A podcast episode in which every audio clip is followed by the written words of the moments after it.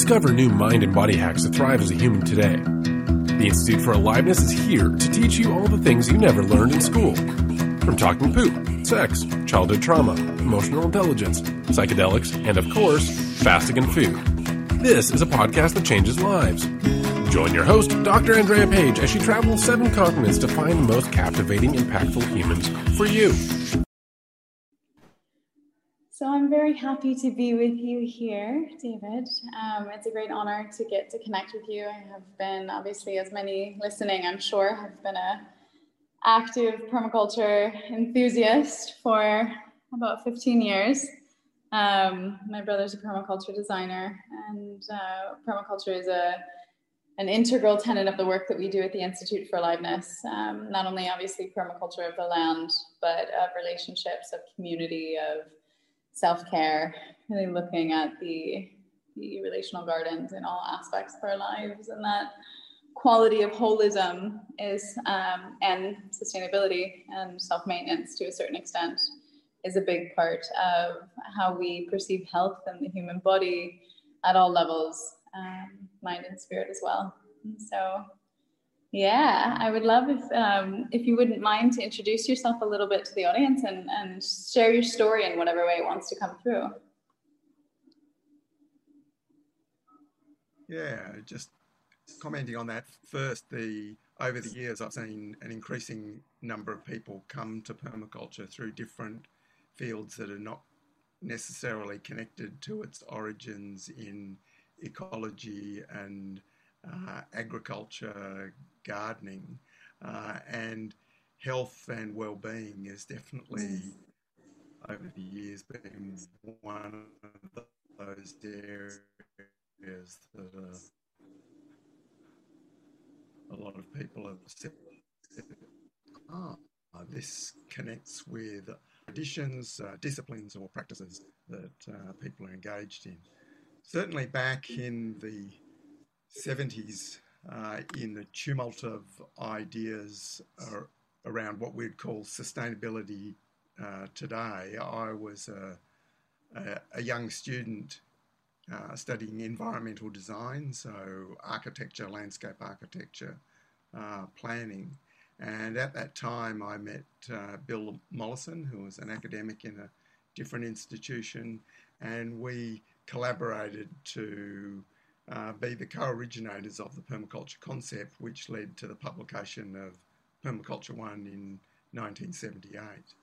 And since then, of course, by many different pathways, permaculture has become uh, a global network. Uh, many people would say a, a, global movement, and has connected and reinforced uh, a lot of other ideas relating to sustainability and wellness, wellness of people and wellness of the planet.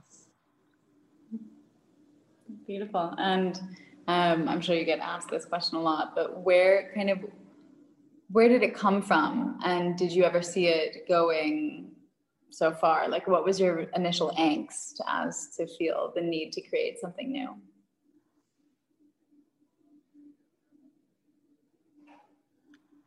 Yes, well, the first uh, aspect or the sort of origin point more distinctly was I was studying in a course which was perhaps the most radical experiment in tertiary education in Australia's history.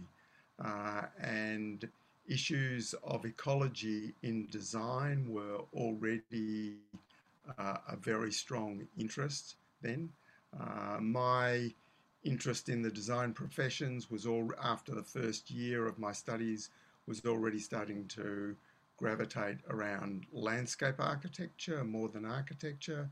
But practically I was uh, also uh, an emerging practicing builder as well. And in some ways I think of myself as a better ecological architect than ecological farmer uh, uh personally. Uh, but that was in a context where the ideas of the limits to growth, the famous report that was published uh, only two years before I met Bill Mollison, and then ideas like uh, E.F. Schumacher's uh, Small is Beautiful was published 1973. uh, a lot of those ideas were influencing the uh, my response to Bill Mollison when he said to me, "So, what are you going to get into in your next year of study, given how free and open environmental design was?" And I said, "Well, I'm interested in the intersection between landscape architecture as a design profession and process, uh, agriculture, and the principles of ecology, and that I could already see how two of those overlapped in various ideas or new concepts, uh, but I couldn't see where all three were brought together. And um, as the eclectic ecologist that he was, he said, Well, how about this for an idea?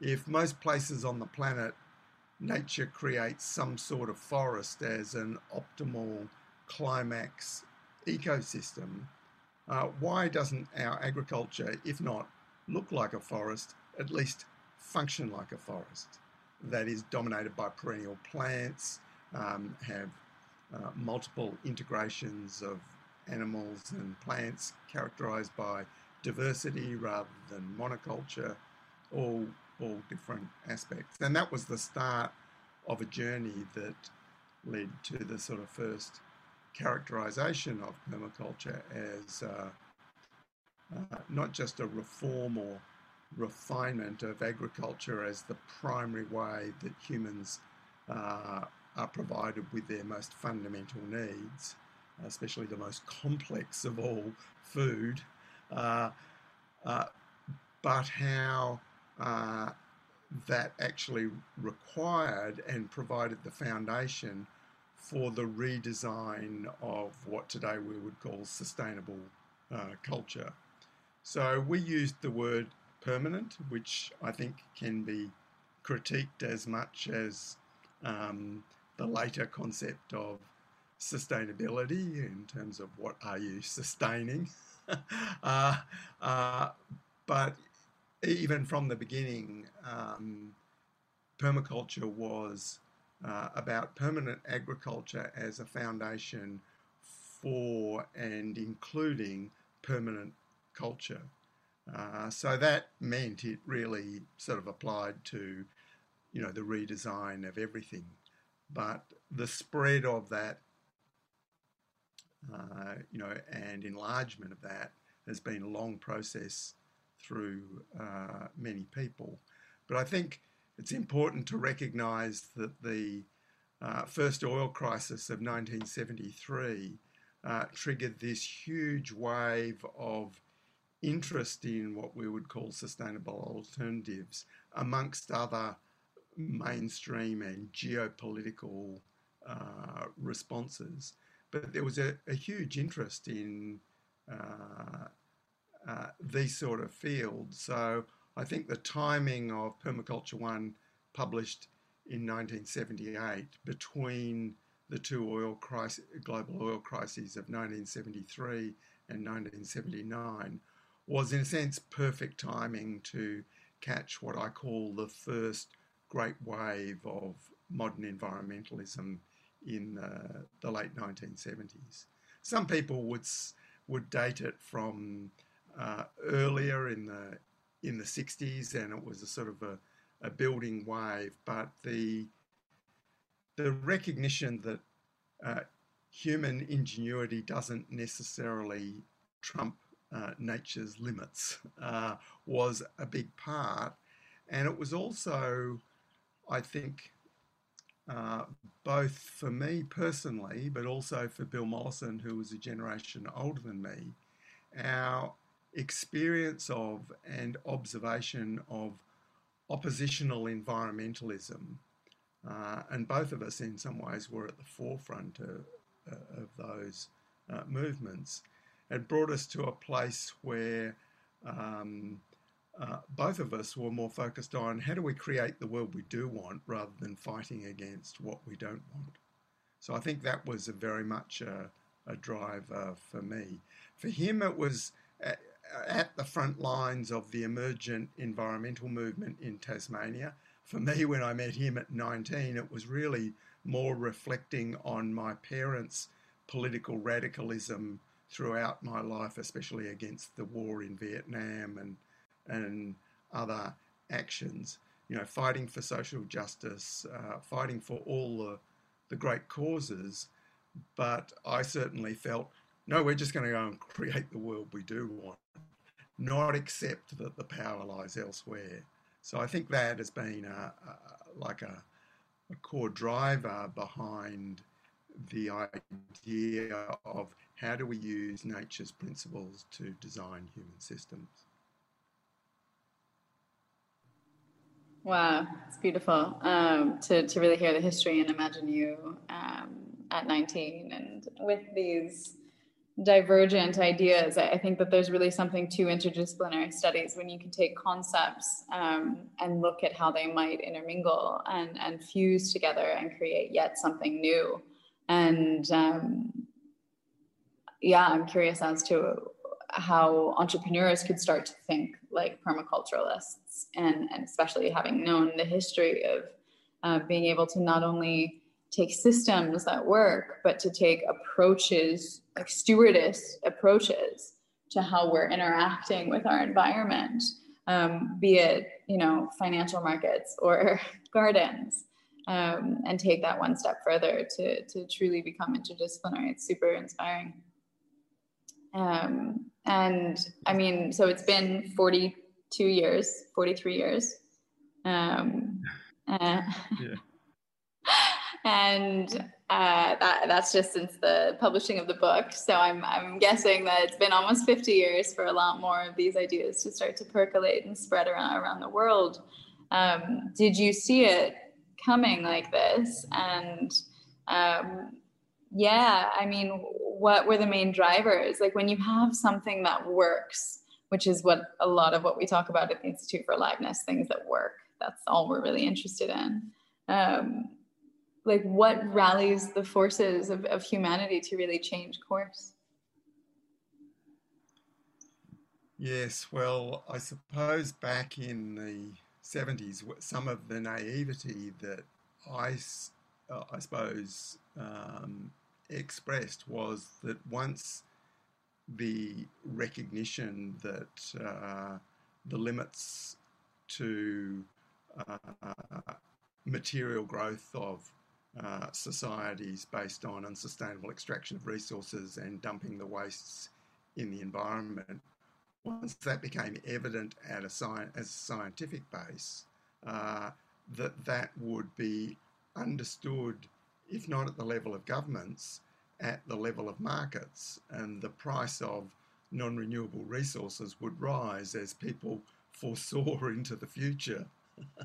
uh, but of course, you know, that didn't happen. And uh, although the Club of Rome's uh, report, um, the report to the Club of Rome of the systems modelers who saw the unraveling of these growth systems in the mid uh, 21st century, we actually thought that would happen much faster just because of, oh, if these limits are there, then we have to actually transform society.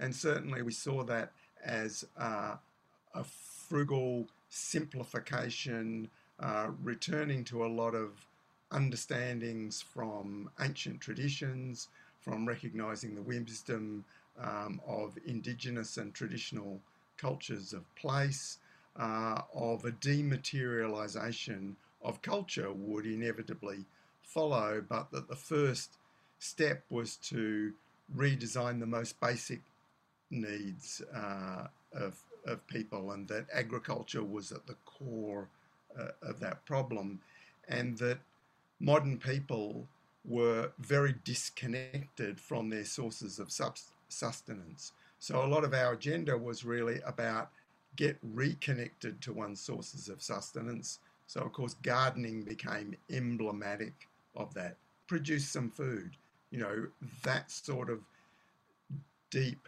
um, direct connection to nature, uh, rather than uh, just a conceptual or abstract connection to nature. So initially, you know, we were, you know, quite confronting in that. Mollison, you know, was talking about, you know, ripping out lawns and roses, not because he sort of really hated roses, uh, but um, confronting that middle class uh, culture, which was actually emulating affluent culture, which said, we don't need to have our hands in the dirt. We are above that. And we saw this as coming in the ornamental front garden, which was emulating the English aristocracy going back onto their rural estates where there were um, sort of messy tenement farmers making a living and getting rid of all those and having Capability Brown and other landscape architects design great sweeping vistas and classic landscapes that they could look out on their estates because they actually had other sources of wealth from colonial exploitation, which now were much greater than the wealth they gained from the land. And then the English middle class copied that with an ornamental front garden, which said, We are people of means, we don't need to produce anything. And so permaculture, in some ways, was a direct, like, countercultural attack on that, saying, Get connected, you know, grow something useful um, sort of understand what underpins you. And in that, it was also coming to terms with the massive um, uh, abundance created by uh, fossil fuel slaves, as well as the colonial exploitative relationships and dispossession of indigenous people, that these are what sustained the, uh, you know, the, the expanding global middle class. Uh, so that process of of suggesting a, a, sort of a more humble approach, we thought would move from sort of fringe um, uh, ideas to actual some sort of necessity. and of course, the system worked out ways to sort of keep working around um, uh, at least the boundaries, the ecological boundaries to, um, you know, becoming smarter and smarter at we can continue to sort of e- exploit. At the same time that those elements of uh, thinking differently developed more and more layers in different societies in different ways, and more and more waves would keep coming. And I've seen multiple of those waves where people have said, for all different reasons, not just this won't work on a planetary scale or this is unethical, but actually, I don't like living this way. And a lot of our motivations were around that anyway, that we're going to live in a different way because it's actually a better way to live. Now, we were not under delusions that we weren't benefiting from all of the systems, even indirectly, that we were critiquing. But I think that positive attraction idea um, of permaculture has been uh, an enormous strength because one of the structural problems is if you have a mass population which are really, in simple material terms, richer than any of the ancient kings. Um, and given the addictive nature of materialism, it's hard to allure a mass population to say, hey, give up all that and, you know, sort of do something simpler, you know. And, you know, we've seen that in a lot of ways practically in in in permaculture, especially permaculture in the global affluent world, whereas, of course, permaculture has also worked in uh, uh, some of the most destitute places. And to just give you a simple sort of practical example, if you look at the cool permaculture design idea of a living fence, of growing plants that form, you know, a, a spiny or interlocked barrier that creates a barrier to animals to protect gardens. Fantastic biological uh, idea. Um, you know, uh, well, you know, in the affluent world, it's just actually easier to go down the hardware store and get some galvanized wire.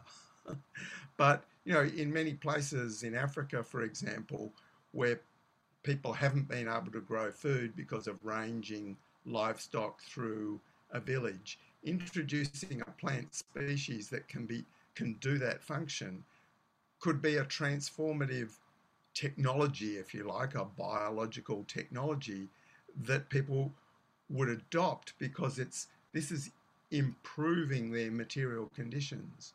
Whereas in affluent places, it's sort of you, that idea has got to come about through its sort of cool ecological um, or other spin-offs, um, and consequently, you know, sometimes it's just uh, sort of easier to con- continue to use the, you know, the the less sustainable uh, solution. So that tension of, uh, you know, permaculture working in really quite different environments in the world means that uh, the attractors in it of what encourages people to say this works um, can be uh, quite different.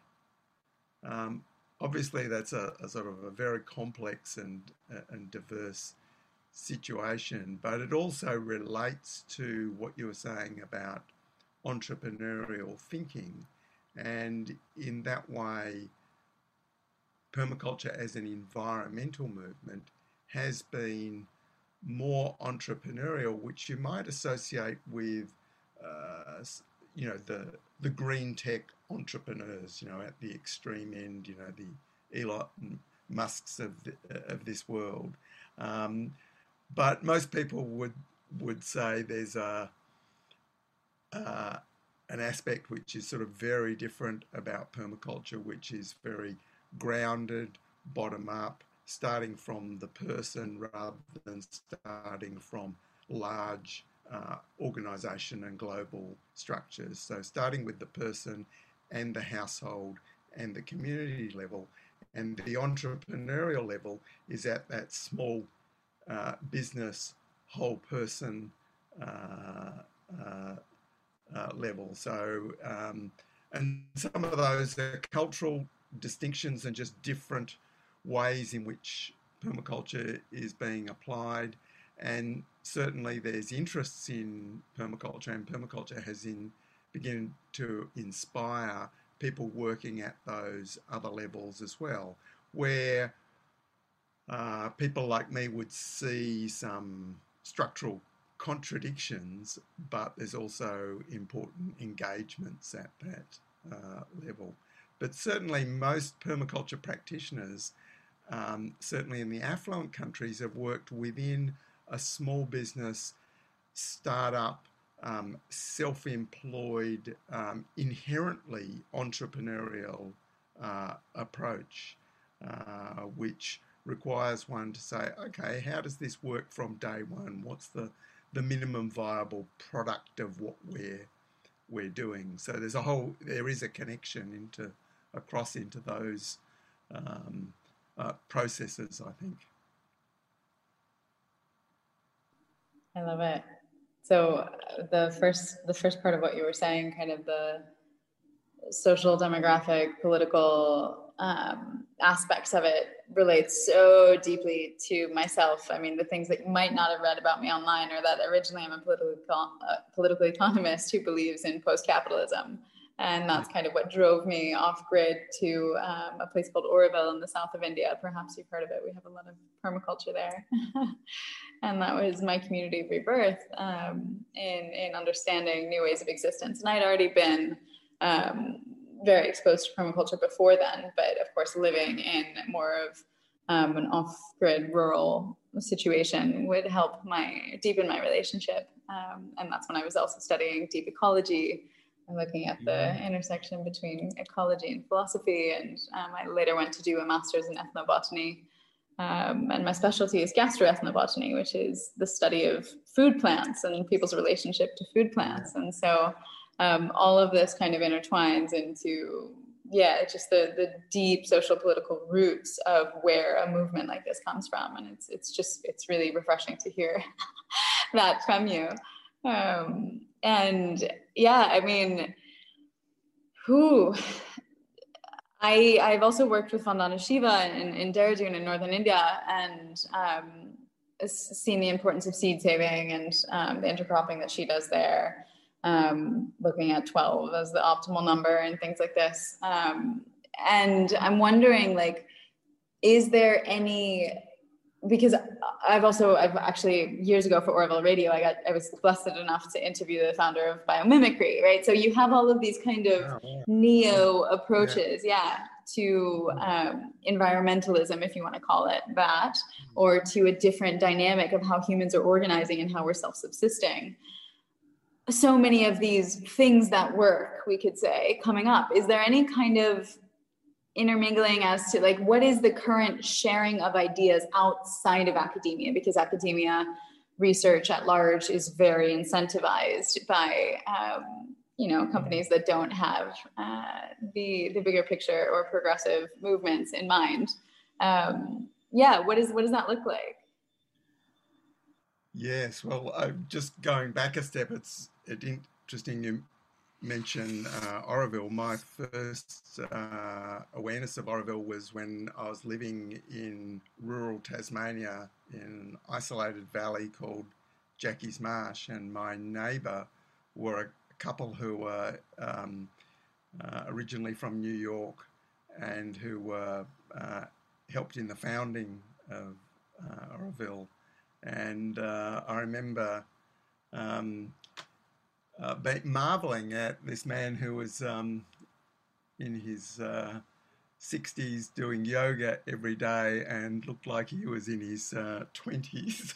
and uh, um, that was the sort of first of my awareness of um, the things that had been happening in that uh, in that community. And I yeah later heard of um, the fusion of, of, of permaculture ideas uh, there.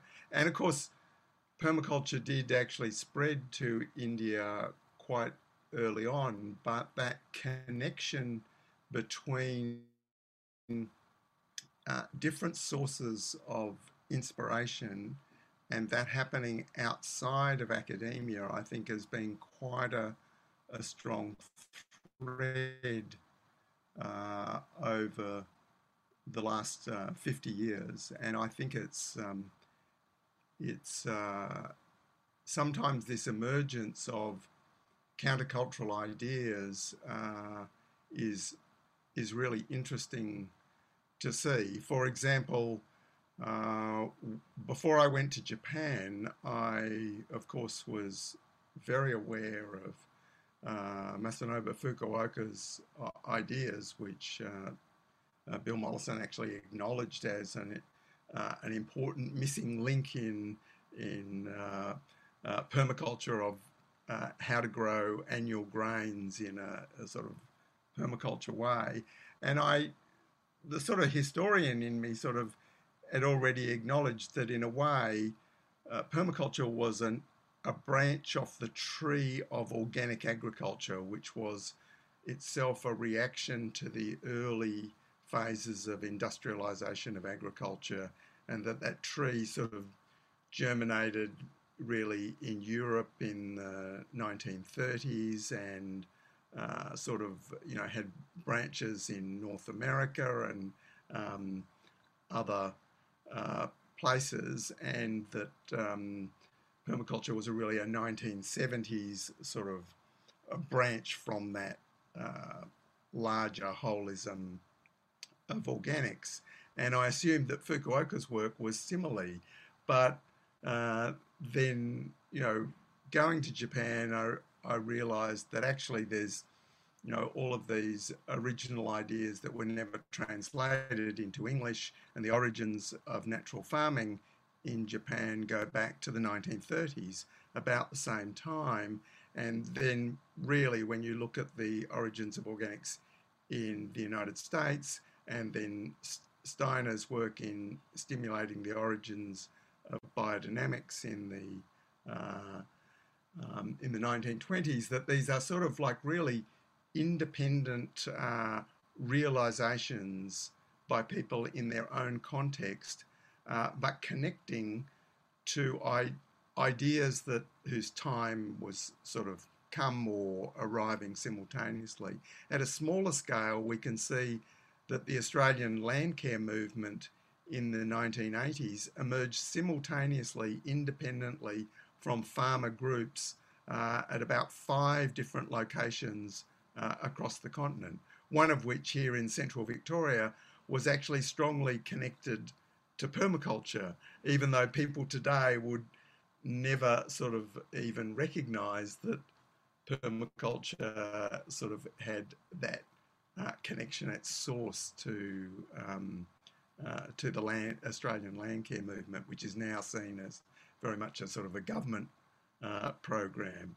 So I think all of these cross fertilizations, this sort of hybrid vigor, and this uh, novel um, cultural uh, fusions that are happening outside formal institutions and outside formal relationships have, have always been important.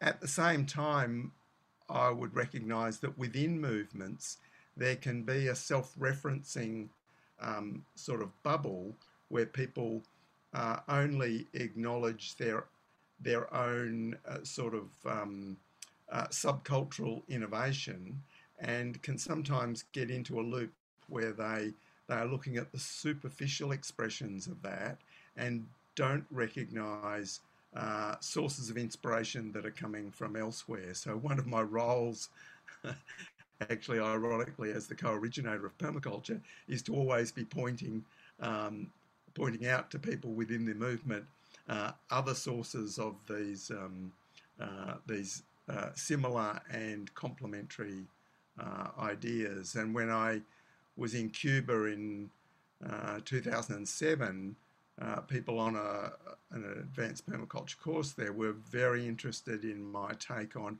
what was the relationship between permaculture and agroecology, which has, of course, been a major influence in, especially in Latin America, in, the development of uh, uh, more sustainable and uh, holistic ways of uh, approaching agriculture. And, you know, it's interesting to sort of compare the strengths and weaknesses and complementarities of those uh, different uh, uh, movements. What was Cuba like in 2007? I didn't get to make it there until 2017. So, you know, in those 10 years, a lot happened.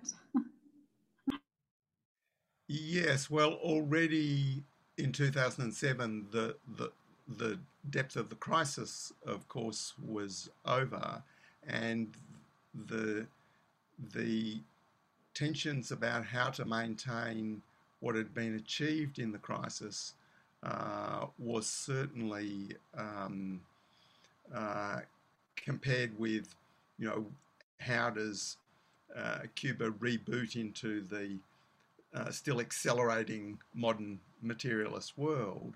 Um, but it was very interesting that the organoponico system, which had been central to Cubans having adequate nutrition from intensive organic, essentially urban farming systems that you know had never been done in Cuba before, that those systems were actually still being maintained as the primary way to provide um, uh, fresh vegetables to the population. They hadn't certainly at that stage, gone back to large scale field uh, monocultures, um, which of course had been the origins of agriculture in Cuba, both from its uh, plantation colonial heritage and from the Soviet version of uh, sort of hyper industrialized um, agriculture that Cuba had, been influenced by.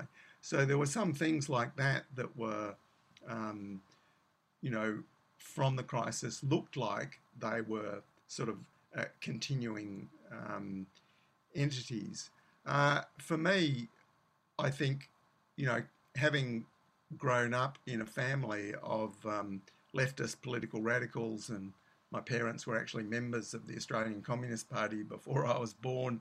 I thought I sort of had a fairly good understanding of how a um, a socialist economy might work. But uh, being there and having the best interpreters available, more and more things about Cuba and how it actually worked, you know, started to um, sort of slowly uh, uh, reveal themselves. And I realized there were so many aspects that it was very, very hard to understand from a point of view of being embedded in in uh, uh, market systems. And you know, ideas like, oh well, education in Cuba is free. Well, that doesn't just mean that what the government provides is free. What you provide is free also. You can't charge, uh, you know, for any course. And it was it was very interesting. The only place in Latin America where I actually didn't get paid anything, and the professional interpreters were given leave from their jobs to ride their bicycles, you know, 30 kilometres to have the privilege of just interpreting for me as something they were doing as part of for the good of society. So there seemed to be so many things that just operated outside of the monetary economy that were just um, this is done because it needs to be done, which was both incredibly refreshing and incredibly challenging uh, for um, people who are, you know, embedded in in market systems.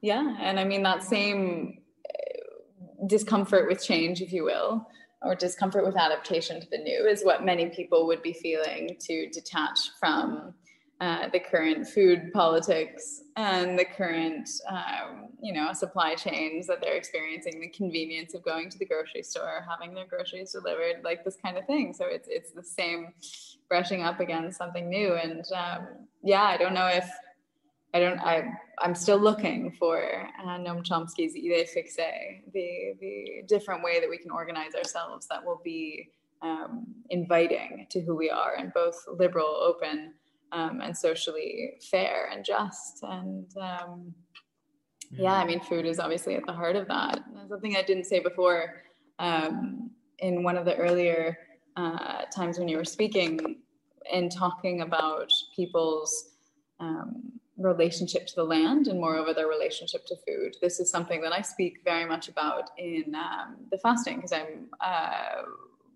a professional in the area of long-term fasting, and um, this is essentially how I express my my naturopathy practice. And we talk a lot about food addiction. We talk a lot about um, coping with emotions through eating, um, through depression as actually just a form of disconnection. And it's disconnection from, of course, yourself, disconnection from a sense of belonging, a community, disconnection from purpose in life, and disconnection from a sense of knowing where your food comes from. And that's what brings up all of the insecurity around uh, food and, and why people are so overly addicted to it. And that's what I abruptly face at the moment whenever I bring someone into a longer term fast. And uh, yeah, it's it's it's always fun to play with. Mm. Yeah. Well, that's very um, interesting because uh, I I see uh, a lot of my work over the years is is been about ecological realism and understanding you can't um, you know fast track the growing seasons or escape the sort of energetic and uh, ecological laws that that govern us, and yet so much of the transformation that can take place ultimately is not about transforming the environmental systems, but it's actually the inner transformation of ourselves. And as in acknowledging food production and its distribution and the whole culture of food is like so central to any viable uh, culture. But as you say, it's also this deep addictive process. And when I look at the possibilities for the inner transformation, then I become a lot more uh, positive about the potential for humans to, at least in principle, have an easy path down from the the global crisis, which is created after having extracted hundreds of millions of years of worth of stored sunlight and burnt it in a a few generations, that inevitably you look at the realities of that and you say that is a very harsh path down for humanity. But then when I look at that other side of how many ways in which we could actually, um, through the internal transformation, find ourselves living Eve ever more lightly on the planet, you know, a sort of almost a, an etherealization of our uh, support base. And you're talking about, yeah, the most fundamental one, um, and uh, about uh, addiction to food and that fear of um, uh, uh, of not enough, and and of course the health giving properties of actually giving the body a break from food. Yeah, exactly. Is, uh, and I mean, everything needs a break, even the, the best things. Uh, you know, you don't want too much of a good thing. And so much of the structural problems that permaculture design is attempting to grapple with is is not to do with that so many things um, in the past in the modern world uh, uh, uh, have been inherently bad, but that they've been too successful. Like too successful at making everything clean and then creating, um, you know, hospital strains of golden staph that live in disinfectants.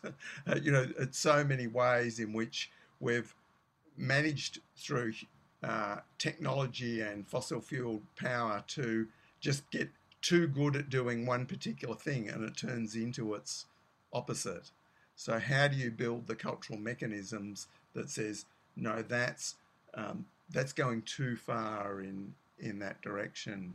And there's many, many different ways in which this uh, expresses uh, itself. But I find that theme coming through a lot rather than saying, oh, these way what we've been doing is bad, you know, that fossil fuels have, have been this terrible bad thing. Well, yes, at the scale we've used them. Whereas if we thought them as this precious gift from nature and used them incredibly frugally over the last uh, few hundred years, uh, then uh, we it would be quite a different uh, position we'd be in.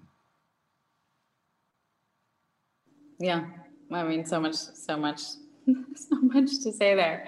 Um, the your concept of uh, overusing something or inflating something is it's directly parallel with um, one of the most impactful political economy texts that I've read from um, a Japanese literary critic named Kojin Karatani called Beyond Capital Nation State or Beyond Nation State Capital. And it's talking about the interlocking Borromean rings of nation state and capital and how every experiment in human organization, um, be it plunder and redistribution, or be it um, equality of um, like uh, like a kingdom you can think of um, where where people are provided for and there's much more of a communal aspect or be it capitalism um, and state nation and capital would be the three parts that have been experimented with inflating right? And capital capitalism late stage capitalism has obviously had as its signature petroleum um, and in order to create what I referred to before as Noam Chomsky's idée fixe of like what's beyond this in terms of the structure of human society, we really need to, to ask more of these questions. Yeah. I, I think for me, I, I keep going back to uh, a lot of the, uh, the issues of, of basics and in the, in the same way that uh, permaculture started with that, you know, idea of food and, and direct connection. I've my recent work has fo- focused a lot on household uh, uh, level uh, because this level is sort of often taken for granted that um, and not understanding that it is actually the most basic uh, economic and social unit in society and whether you call that a, a family or but people who are living together in some sort of um, uh, intimate social economic connection, which is, of course, non monetary. And I think that uh, importance of that level sometimes has been missed in the early phases of uh, permaculture. It was often the rugged individualist, um, sometimes with a family in tow, you know, charting new uh, ground or experimenting in their own self-driven ways. And then a, a second big wave was really more characterized by movements like uh, the transition towns movement, which came out of uh, permaculture in its origins and was focused on the community uh, level. And uh, I noticed in this this between the individual and the the community level, there was often people were missing or taking for granted the household level. And uh, so my retro suburbia work has come back focusing on that, how we revitalize the household and community non monetary economies.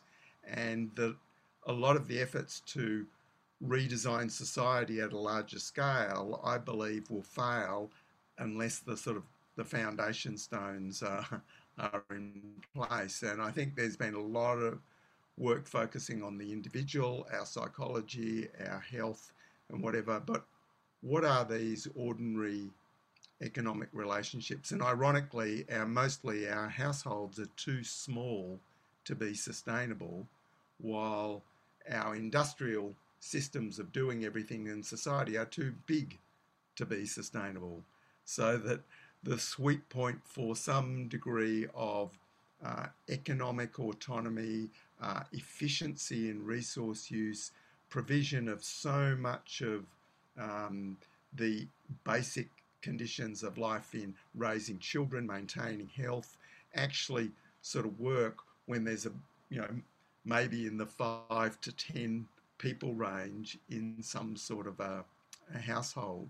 Um, and we also know that as people um, face hard times, that household consolidation is actually the primary way that people cope with those more difficult times. You know, sometimes unwillingly, and we can already see that happening, and the pandemic has actually accelerated that in in in many countries.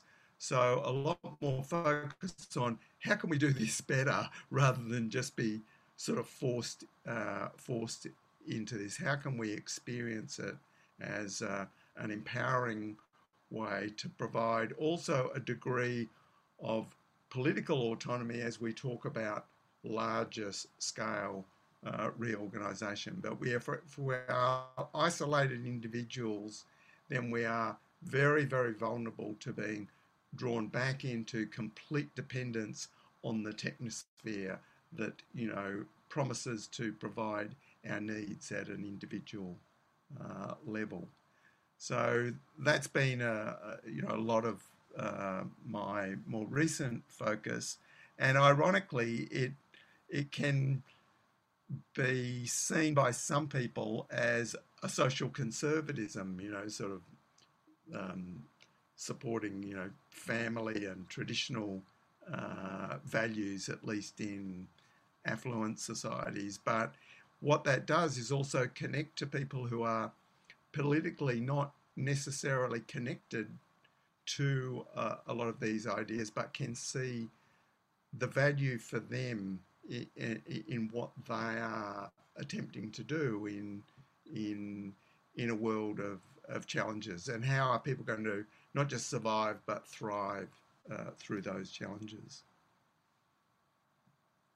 Hmm, so good. So um, I'm, I'm super excited to talk to you about, and we'll have to schedule another conversation about the TIFA Foundation um, and the work that I'm doing. It's really a 30 plus year plan um, looking at incentivizing longevity and true human health, um, dismantling the systems that are not in favor of that in small country governments and royal family nations. And so we've selected four specific uh, case study places Bhutan, Iceland, Abu Dhabi as a city desert case study, and Barbados um, to do the first kind of five year trial period. And permaculture is obviously a huge part of that, as are things like community microgreen growing operations and reinstilling the home garden and whatnot. But yeah, it's, it's a really big balance between societal level incentivization and changing the norms, um, which is obviously entrenched in education at the grassroots level. Um, so yeah, I'd love to talk to you more about that. And and my last question was actually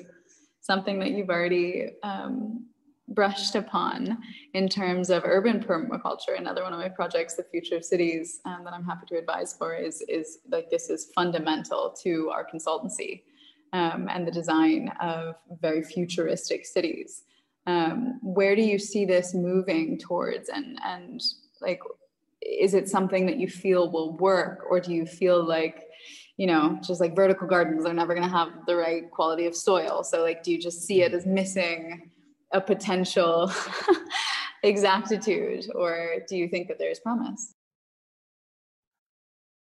I, I, I, I see the uh, retrofitting of very high density uh, urban systems at scale uh, because, of course, we've always had uh, high density urban systems, but you know they were a stone's throw from the, the food that supported them, you know, at a very small compact scale. Whereas now we have, you know, very large scale, but also uh, dense cities. And certainly my retro suburbia work uh, has uh, focused on the suburban scale because it is uh, a level of spatial density that is commensurate with renewable energy base and that expresses itself in the ability to produce food in relatively low tech ways that, um, you know, at least all, all the uh, perishable uh, fresh fruit and vegetables and small livestock products can actually be produced in populations at typical Australian and American um, suburban densities if we were to reorganise society.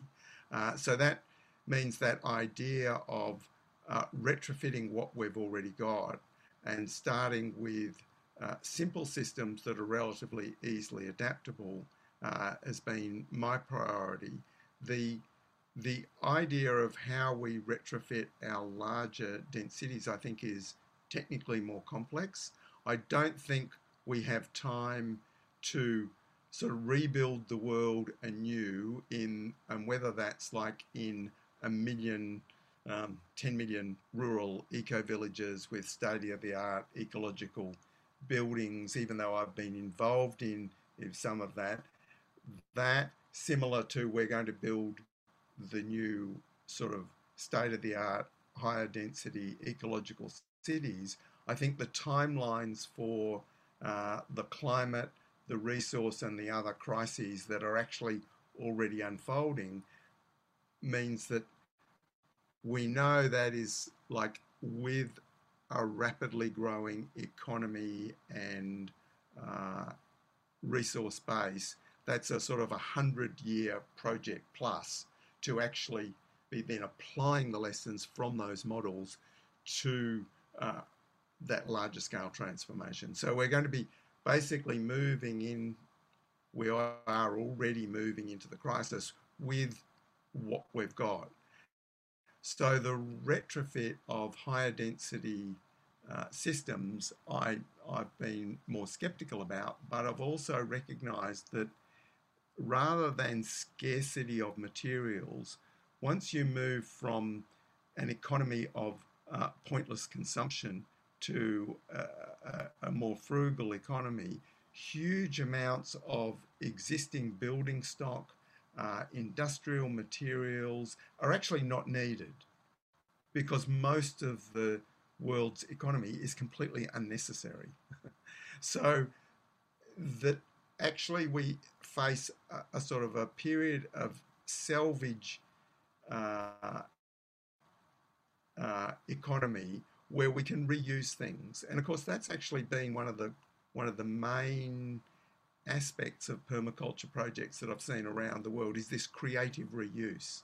Now a lot of that has been at the small scale, but it's okay. How do we retrofit large office buildings that are no longer needed um, for residential use? How do we reuse um, uh, things to be enable a lot of those higher density food production systems in aquaponics and um, uh, mushroom cultivation, where instead of we're going to another factory in China and making all these plastic containers.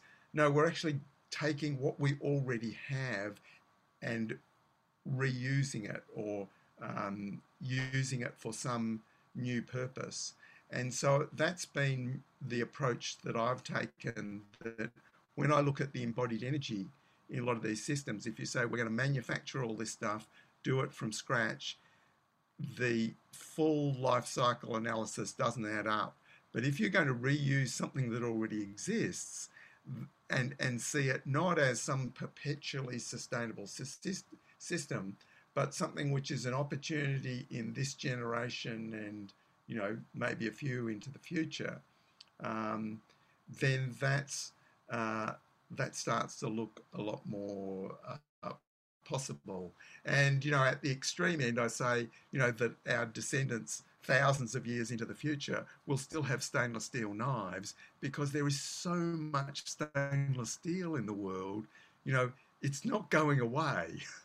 That's still going to be there. So that in in that sense there is so much that we can creatively reuse from what we've got, but that requires creativity and site and situation specific response to opportunity rather than the industrial model where we develop a program and uh, templates that can be replicated en masse. And that is a real change in thinking to how do we creatively use the opportunities of, uh, of each situation. Sorry for the long answer. no, I love it. It's, it's perfect. It's perfect. Um, so I want to respect your time here. I'm so grateful I've spent this time with you, and I, I know everyone listening is as well. Um, if there's anything that you want to say in closing, any kind of, if people want to follow up with you or anything that you're doing, where do they go? Uh, yeah, well, uh, can go to uh, holmgren.com.au, and our retro suburbia work is at uh, retrosuburbia.com. Uh, um, and yeah, we're sort of moving into uh, a lot more of the um, storytelling aspects of uh, this, how we uh, tell stories of the future with our latest publication, which is called Our Street. It's actually a story of how we uh, retrofit suburbia and building on the uh, uh, the positive aspects of past history and how we move those into the future. So that's increasingly been a lot of my work is this how we uh, tell uh, the different stories. And it's interesting that one of the great uh, aspects of uh, Bill Mollison's projection of permaculture around the world was not just his knowledge um, uh, as an ecologist and uh, polymath, but really as a storyteller. Uh, very much uh, in that uh, traditional Australian tradition of the yarn spinner, but also in the indigenous sense of storytelling. So, yeah, the, maybe that's something you get to as you get older. I love it. I love it. Yeah. I mean, that's the preservation of the seeds, the preservation of the culture, the preservation of the story of the plants. It's all there. It's like if that's not ethnobotany, I don't know what is. So, yeah. Thank you so much. So, so, so much. How was listening to that for you? If you learned from or moved by the episode, pay it forward. Go to Apple now and leave a five star review so others can benefit.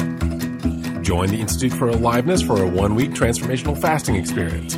Consider getting an astrology reading from Andy, or enroll in the one year health coach certification course. Whatever you do, don't let this learning pass you by. Do something now to impact your lifestyle for good.